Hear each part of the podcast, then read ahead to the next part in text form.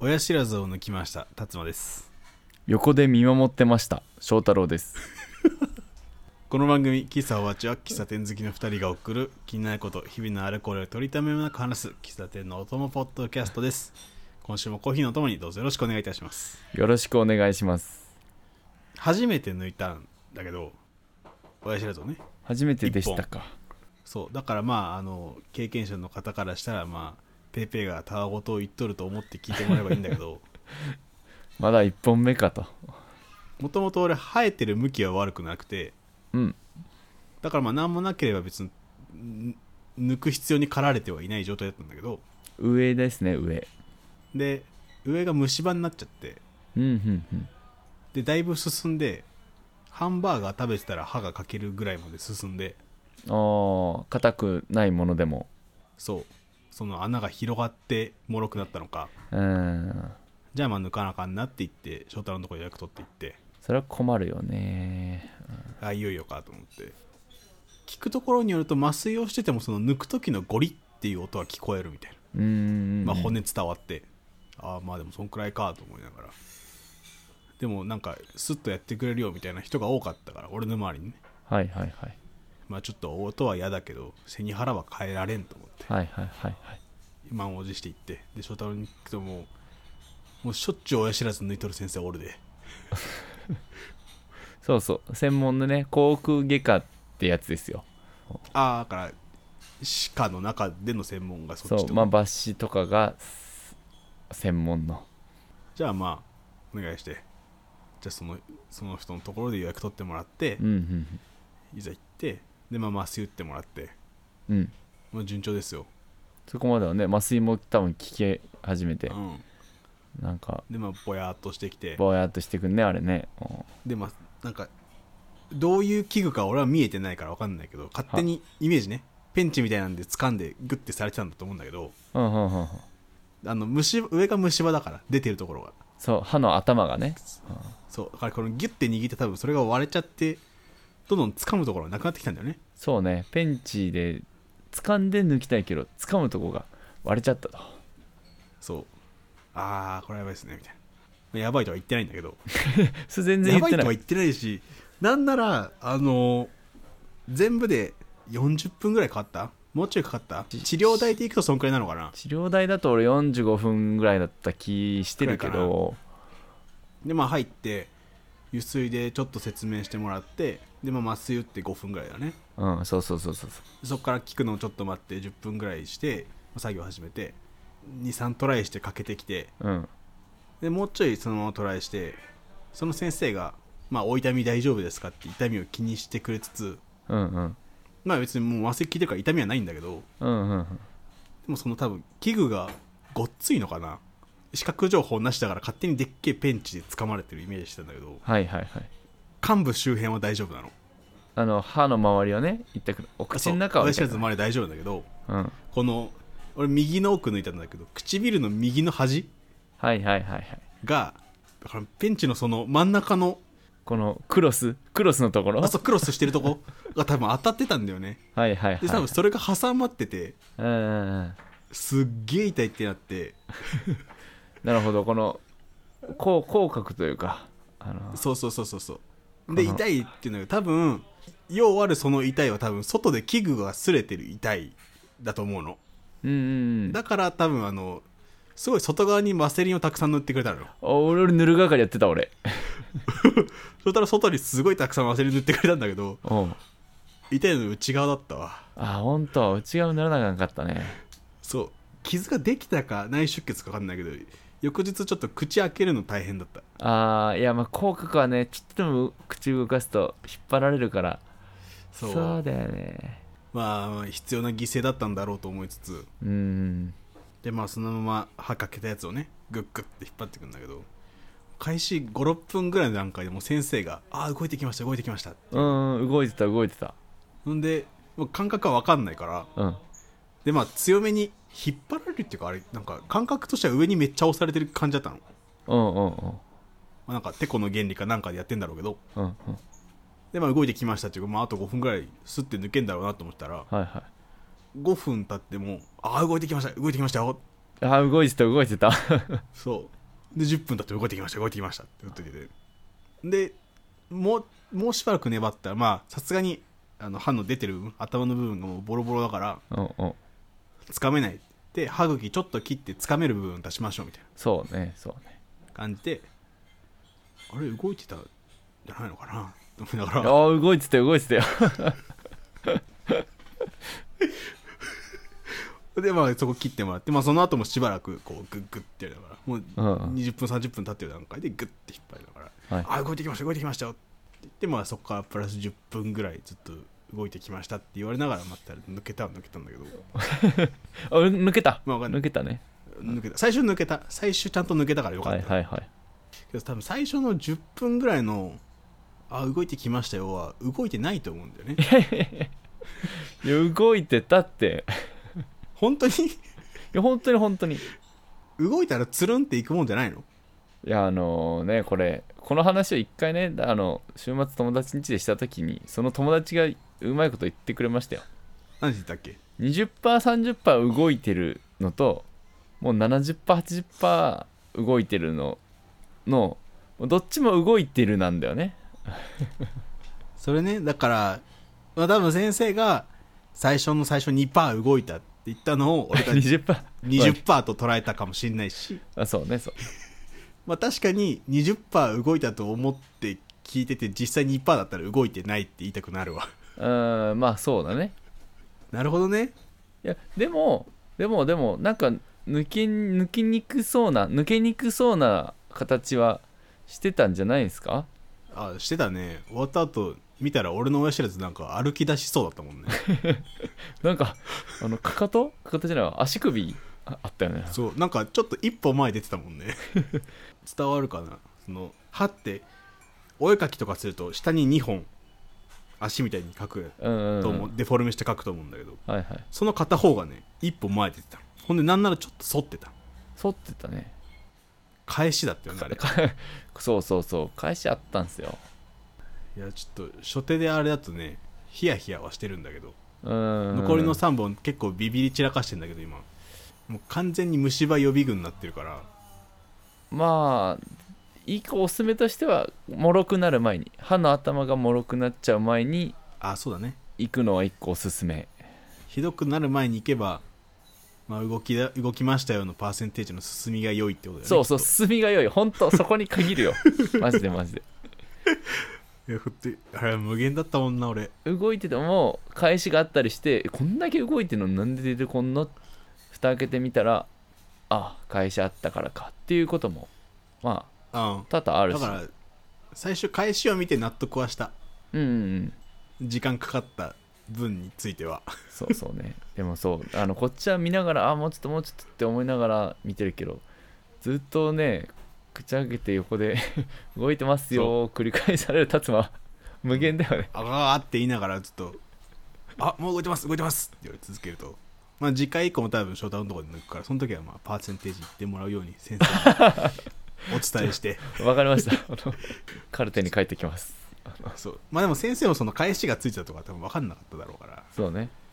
先生も見や見積もり誤る可能性はあるっていうことだけは肝に銘じて、うん、えー次につなげていこうと思いますはい お待ちしてますということで今週もコーヒー一杯ほどお付き合いくださいたっぷりって言ったら米だったぞリームソーダ生クリーム別で食べとる名古屋弁で喋っとるらしい脳がバグっちゃう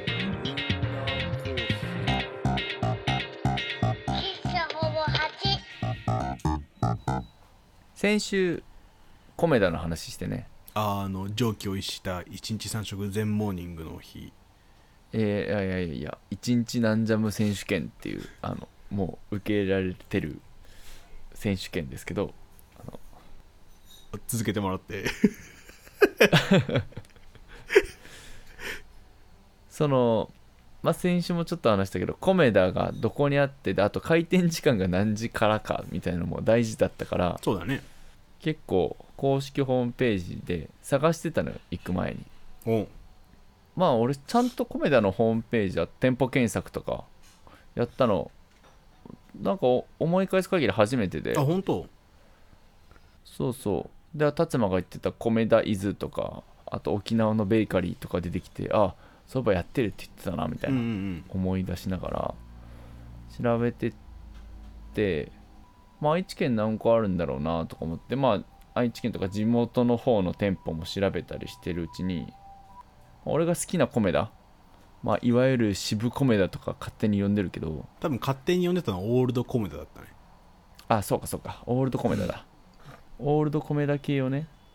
ちゃんと公式から検索出んのかなとかなんて詳細書いてあるのかなとか思いながら調べててあー名古屋の高岡店とか今池店とかかそうそう、はい高岡店にはちゃんと、うんあの現存する最古の米田ですみたいなこと書いてあっおておそうそれを見つけてあ他のオールドコメダたちはちゃんと書かれてるのかなと思ったらなんか高岡店以外はそんなにきちんとはその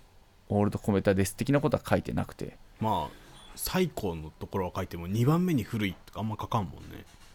そうそうそうそうそうなのよ特徴ある系の米だそんなに書かれてるとこもあれど書かれてないことも多くてうこれ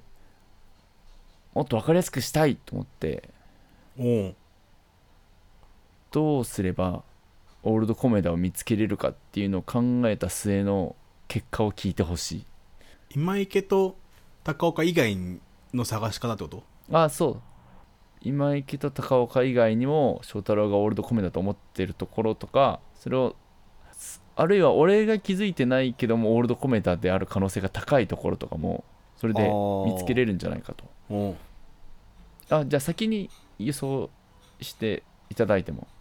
あの検索がね結構その条件チェックできるんですよ例え結構いろいばろモできるーんだねニングやってるとかそうそうそうあとな何があったかなあの w i f i があるとかコメカっていうコメダのプリペイド使えるとかうんうんもうその条件からあとなんか白のワールあるじゃないけどあの期間限定紅と茶かが飲めるああそうそうそう米黒があるとかそういうやつねあそうそうそう環境からなんか支払いチャンネルからいろいろ調べれチェック検索条件の詳細条件みたいなのつけれるからそれでこうあれすごいよねちゃんとしてるよねえもうオールドコメダがもう高岡と今池しかないもんだと思ってるからはいはいはいはいこれはもうあのないないですええー、他県他県にあんのかな他県いや他県には少ないかも俺名古屋でしかやってないわだよねでコメダが今みたいなチェーン展開をする前の多店舗展開してた時のやつが残ってるみたいなニュアンスで高岡そうそう今池で前になくなっちゃったけど長久手とかあった覚えがあるんだよねでもなんか完全これのらんわのれんわ系の頃のコメントだなみたいなのも名古屋市内小和区とか結構走ってるとあるじゃなあいあですか本当じゃあそれの探し方とかそうそういうのが何個か漠然と脳内にあったんだけどそれをどうやったらまとめて引っかかるかなこの検索でと思ってやったら結構引っかかったからこれもしかしたら他県でも見つけるんじゃねえかいけるかもなだああそうえっと使えるかも、あのフリーワード検索のあれもあるやんフリーのとかテキスト入れてあああはいはいそこに「古い」って入れる、まあまあ確かに確かに確かにうんあれ地名しか入れれんのかなちょっと今やってみていいいいよそこキーワードあるのか高岡今池が出てきたら一旦は OK でしまあょその2つだけをピンポイントでこう検索結果に表示できたら OK 都道府県から探すあキーワードで探すここにキーワードのとこに住所店舗名などを入力してくださいと書いてありますけどうんうん強い気持ちで古いと入力しますで検索する、はいえー、0店舗見つかりました残念えちょっとこの検索の条件のところ見ていいあいいよ禁煙喫煙も割と細かく分けられてるのねおー全そうなの席よ禁もう分か煙れとてるね喫煙可能だけじゃなくてブースありますとか喫煙可能室ありますとか、加熱式ならいいですよみたいなのもあるね、めっちゃ分かれてるねあすごいね店舗設備のところもえっ、と身体障害者専用駐車場とか順番待ちシステム多目的トイレトイレにおむつ台があるかどうかうーんこの辺嬉しいよねいや一流企業だなでテイクアウトありなしでデリバリーウーバーイーツ出前館やってるかどうかあと支払い方法ねさっき言ってたやつねえークレジットカード電子マネーコード決済あとはコメかで取り扱い商品がこれでなんとか絞ったらフルコメにオールドコメダに行けうるってことでしょそうそうそう勝手なイメージ古い喫茶店タバコ吸えるからまず全席喫煙可能でしょはい正解ですえ いやもうもういやもうごめんなんかもったいぶったけどもうそんだけそんだけもうちょっともうちょっともうちょっともうちょっと もうちょっとああそうなのそれで少なめだったんだまあ少なめか新しいとこ全然喫煙で作んないもんないやまずね愛知県内にしかないちょっと検索しますね11店舗見つかりましたあ本当だ全部愛知県内だそうでええ俺が思う俺が思う昭和区にあるあのもうのれん分けコメダたちは全部入っててご起想これ松風って読むのかなそうそうそうそうそことか今池入ってないね逆にで今池と長久手は公式ホームページで検索できない幻のあそコうなメんだダって入っていないんうだ触れ込みなんですよあそうのいう人ことかじゃあそもそもこれね出てこないのでそうそうそうそうもう俺がもともと知ってるとこは高岡しか出てこないんだけどこの松風あこれ写店舗の写真もないわイラストやみたいなイラストになってるわそうあのそれはね多分店舗ごとのあの設定か設定で上げてるとこもああれば上げてないとああこれ店舗の説明のとこ見ると81年開業の歴史ある店舗ですって書いてあるわじゃあしっかり書いてあるわじゃあ歴史とか打てば出てきたのかなフリーワード系あーそうだな古いコン古い店舗ですっていうよりは歴史ある店舗ですっていうなこれミスだなあ歴史じゃ引っかかんないですねこれはいい検索ですよねこれはねいい発見なんですよただまあ唯一ネックを言うならば全席喫煙可能が引っかかるかどうかだよねうね行く人たちがそうそうそうそれはちょっとあるかもねでもおそらく全部名古屋市内なのも含めてだねその検索結果がおそらく古米たちじゃないオールド米田たちじゃないかなと思われるだね、まあ、検索結果が名古屋名古屋市内だけだから行ける人は限られそうな感じはしますけども、うんうんうんまあ、もしね近くで行きたいとかあとせっかく名古屋に来たからで米田行こうってなってる人たちね調べてオールド米田行ってほしいよねうん本店かオールド米田にぜひうん本店行きづらいからめちゃく本ち当ゃに車ないといけないからね本店本店行きづらいからねいや市バスが走らすべきだよね本店米田本店前停留所ぐらい作ってさあそれはあっていいと思うね信じられないぐらいのバイアスかかってるけど今高1とかさ作ってさ高一は路路線線内だなもうそんないける高1でいや米田巡ればいいんじゃないそれは米田巡るってなってくるともう米田が走らせなあかんくなってくるからああいやあくまで停留所あ停留所かバス走らせたらとりあえず朝の時間は多分埋まると思 うバスそうだよねあでもちゃんとな郊外の米田駐車場ちゃんと広いからなうん別にバスバスのため広わんでも埋まってるは埋まってんだよなまあねでもまあその観光できた人たちがうん車ない時に行ける行きやすいようにねぜひともそうねモーニングバスみたいなの回せばさみんなもサンモーニングとかできるのに、ね、サンモーニングの需要ってあんまないって知って た割と1なんだよねいや巡りたいよモーニングモーニングの数で言ったら1か0の人が国民の大半だと思ってるえでもでもさそれこそさ名古屋に旅行来てモーニングがを体験したい喫茶店がいくつかある時にうん1回しか行けないってのはやっぱちょっと悔しいじゃないですかそれは悔しい1泊2日で急い頑張って朝着くようにしたところで 2, 2回しかモーニング行けないってうんさあ上がる悔しくてその悔しさで尾道ラーメン3杯食べたもんねそこがつながってくるその気持ちはすごくわかるうんただやっぱ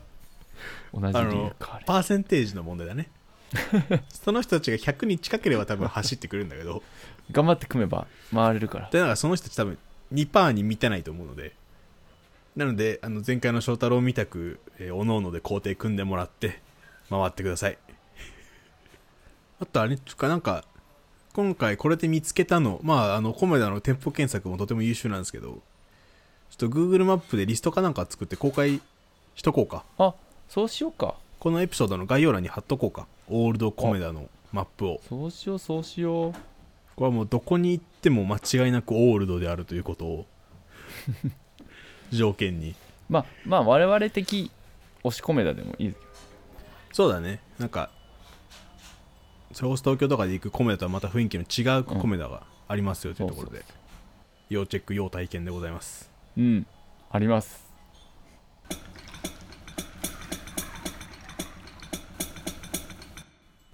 我々の母国語の日本語ってさうん縦書きと横書きとあるじゃんあああるねどっちを先に知ったとかあんま多分記憶ないぐらいのレベルだから分かんないけどさまあ確かに縦書き横書きを知った時点でどっちを見たことあったねまあ、多分なんか両方の絵本を読み聞かされてたであろうと思うんだけど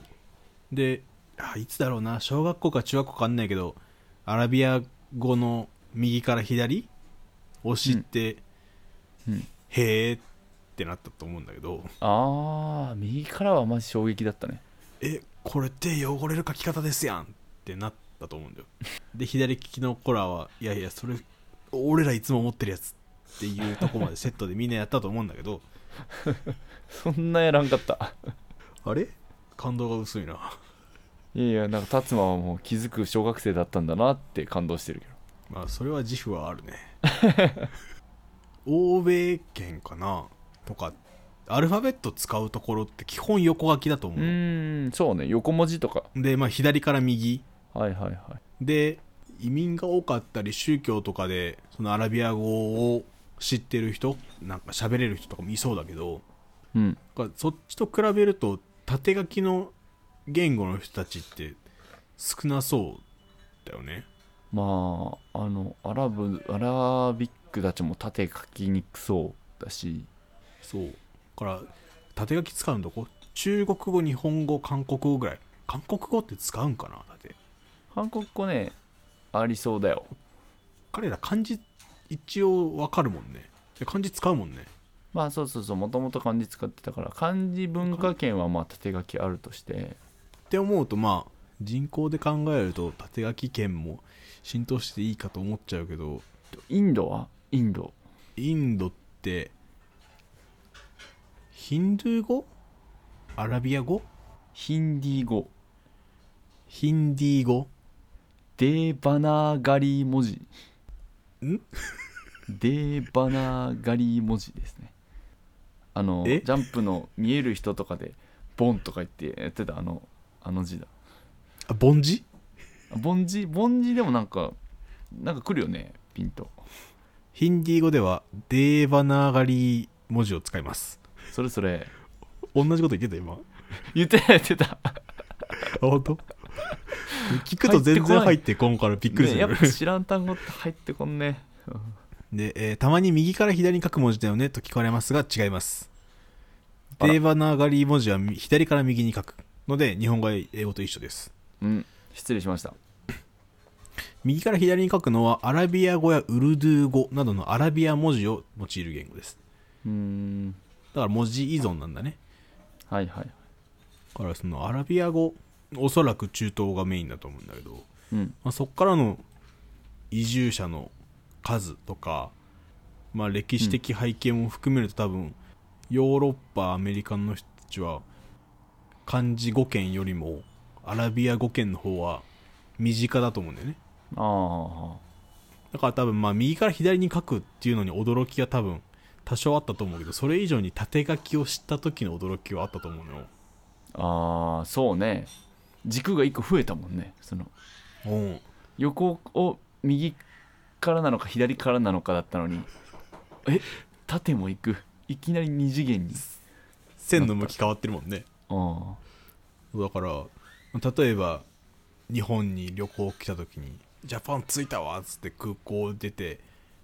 何着陸して飛行機出て最初の広告とか縦書きだった時に「Why Japanese people」ってなんのかな あそうかそんぐらい衝撃なんかな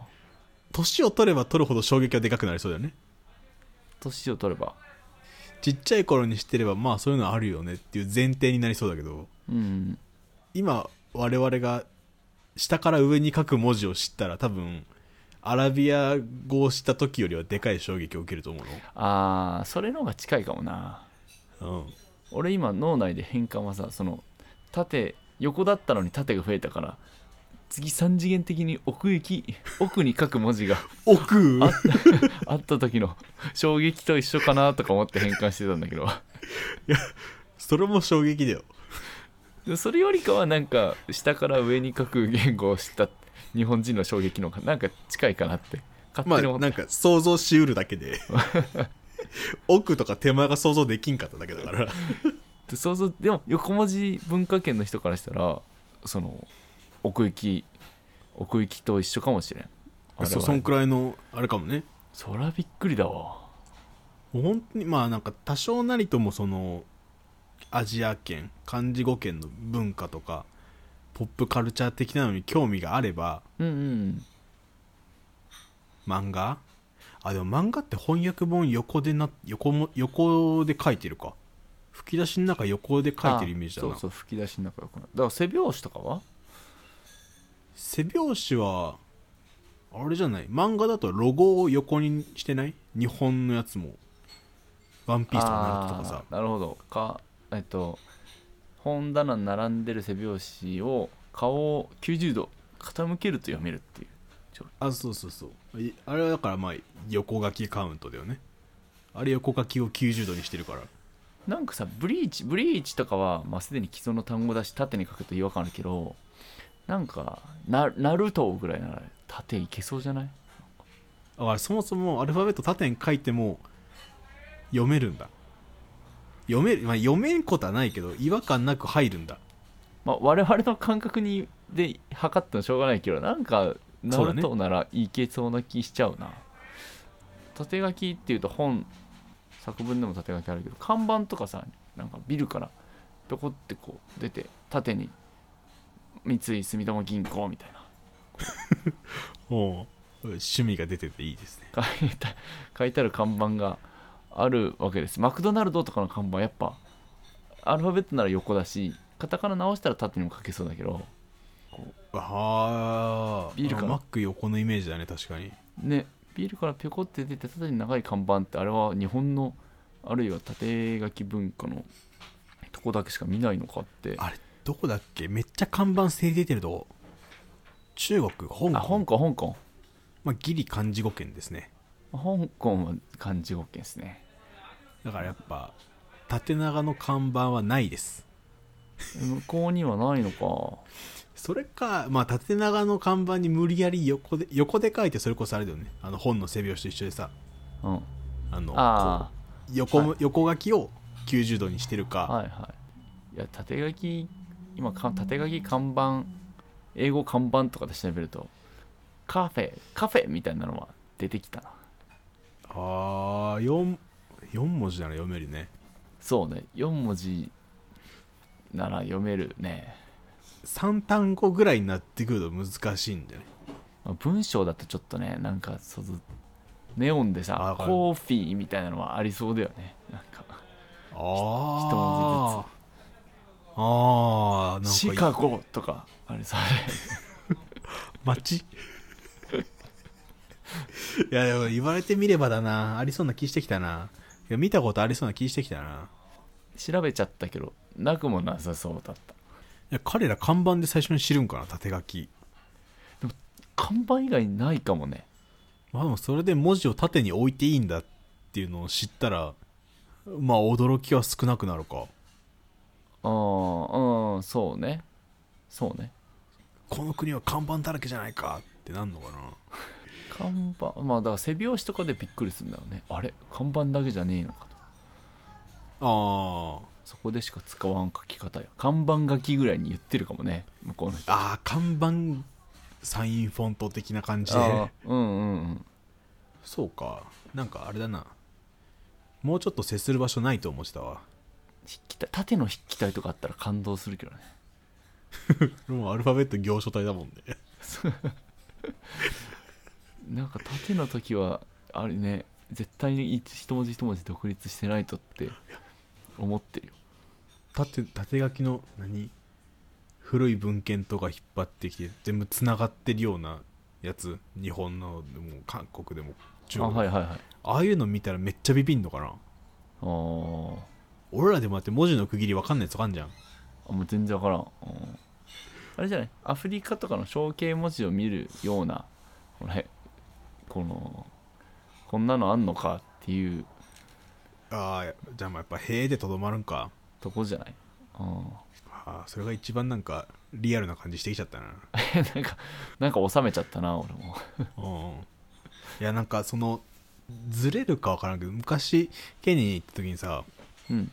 同じとこにルームシェアで何人か住んでたんだけどエチオピアの人が住んでてはいはいはいエチオピアって内陸圏内陸圏じゃねえや内陸国じゃんねうんうん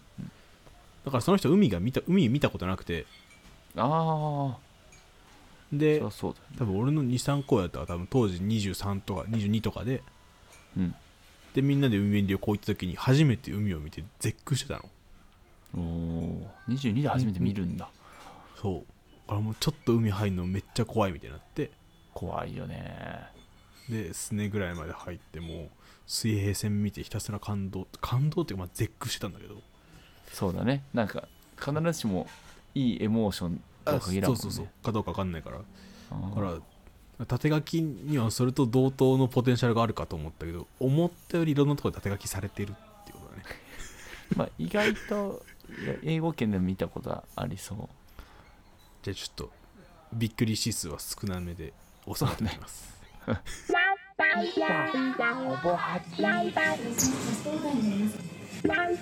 好吧，还这エンディングです、はいえー今週の喫茶はですねはいコーヒー3実験ってところでございます3実験そう三関数字で30間間と書いて3実験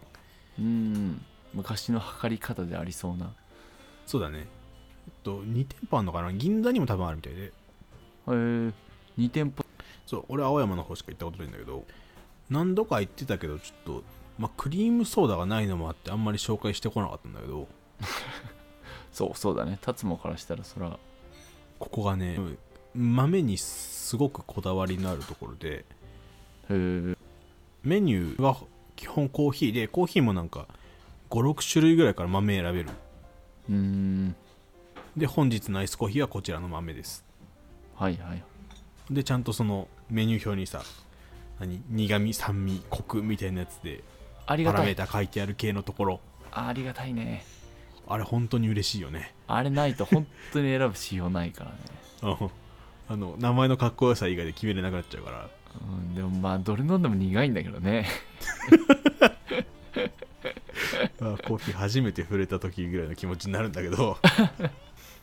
でそこそれとあとまあデザート系がいくつか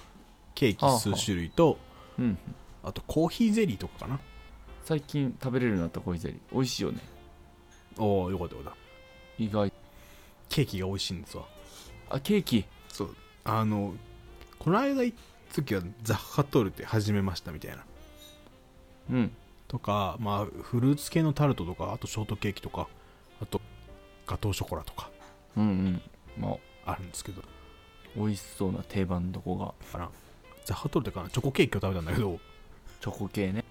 あの中にチョコスポンジがあってまあ多分チョコ挟んだチョコスポンジがあってはいはいベリー系のソースが間に挟まっててあベリーが合うんで最後チョコでコーティングされててはいはもいう全面ツヤのあるチョコうんつやね、うんで真ん中にちょっと金箔乗ってるみたいなあ乗せるねあれね黒に入るんあだのー金が見たらもう美味しいってわかるケー キ多分そのケーキ食べたらあーチョコ濃くて美味しいわって言ってれば間違いないケーキうんうんうんコーヒーとも合いそそうまあそれもちゃんと美味しくちゃんと値段はするんですけどコーヒー800円台ぐらいかなううんでケーキもそんくらいで、まあ、セットにしたら多少安くなるみたいなああセットだと1500ぐらいいくかなまあちコメダの価格に財布設定してる僕からするとちょっとびっくりはするんだけどまあちょっとねでもなんかでも青山だし高いから美味しいというより高くて値段相応以上な感じがするああなるほどなるほどもう高ければ美味しいみたいなのはなんとなくはあるはあるんだけど多分それより美味しいと思うんだよねああその立地だからとか、まあ、ちょっとこだわり見せてるからちょっと強めの価格設定だなっていう落としどころよりもなんかおめっちゃうまいじゃんっていう感動が勝そうってくれるとそうまあなんかその感動がそもそも俺がその場に酔ってるとしたらなんかその辺はふわふわしていくんだけどあまあでもそれ込みの体験いい体験をくれるんです、それがめちゃめちゃ美味しかったえー気になるこれは食べたい何回か行ってるはずだけど毎回初めてのつもりで行っちゃう喫茶店です うーんなんでだろうね距離感がね もうなんかなんかわかんないけど店との距離がちょっと遠い800円するからこうホームとは思えないんだけど うんなんか不思議な感覚です距離感いやでもおすすめおすすめなのでえいいねその800円で800円のケーキ食べたじゃなくてもっとうまいっていうのがね気持ちは多分1100円ぐらいよおーえ食べたぜひいいきますということで、はいこの番組「喫茶ほぼ8」では番組の感想2人への質問びっくり指数高めの文字などなどを募集しております エチオピア語かな俺多分あーアフリカの文字もねあんま思い浮かばんお便りフォームは番組の詳細エピソードの概要欄 Twitter の固定ツイートにありますのでそちらからどしどしと寄せてください、Twitter、Instagram どちらもアットマークほぼ8でやっております感想ツイートくださる際はシャープほぼ8ほぼ8はカタカナえーツイートにエピソードのリンクもつけてくださるとこれ幸いにございますあえー今回が2022年最後の配信ですあー私今回の正月かお年玉を配る側になりました皆さん良いお年をお迎えくださいえー次回2023年最初の配信は1月1日の予定でございますいやーめでたいえー今年も聴けるのか翔太郎のアカペラ「春の海」乞うご期待ということで木沢ちまた来年昼下がりにお会いいたしましょおうーバイバイさよなら良いお年を良いお年を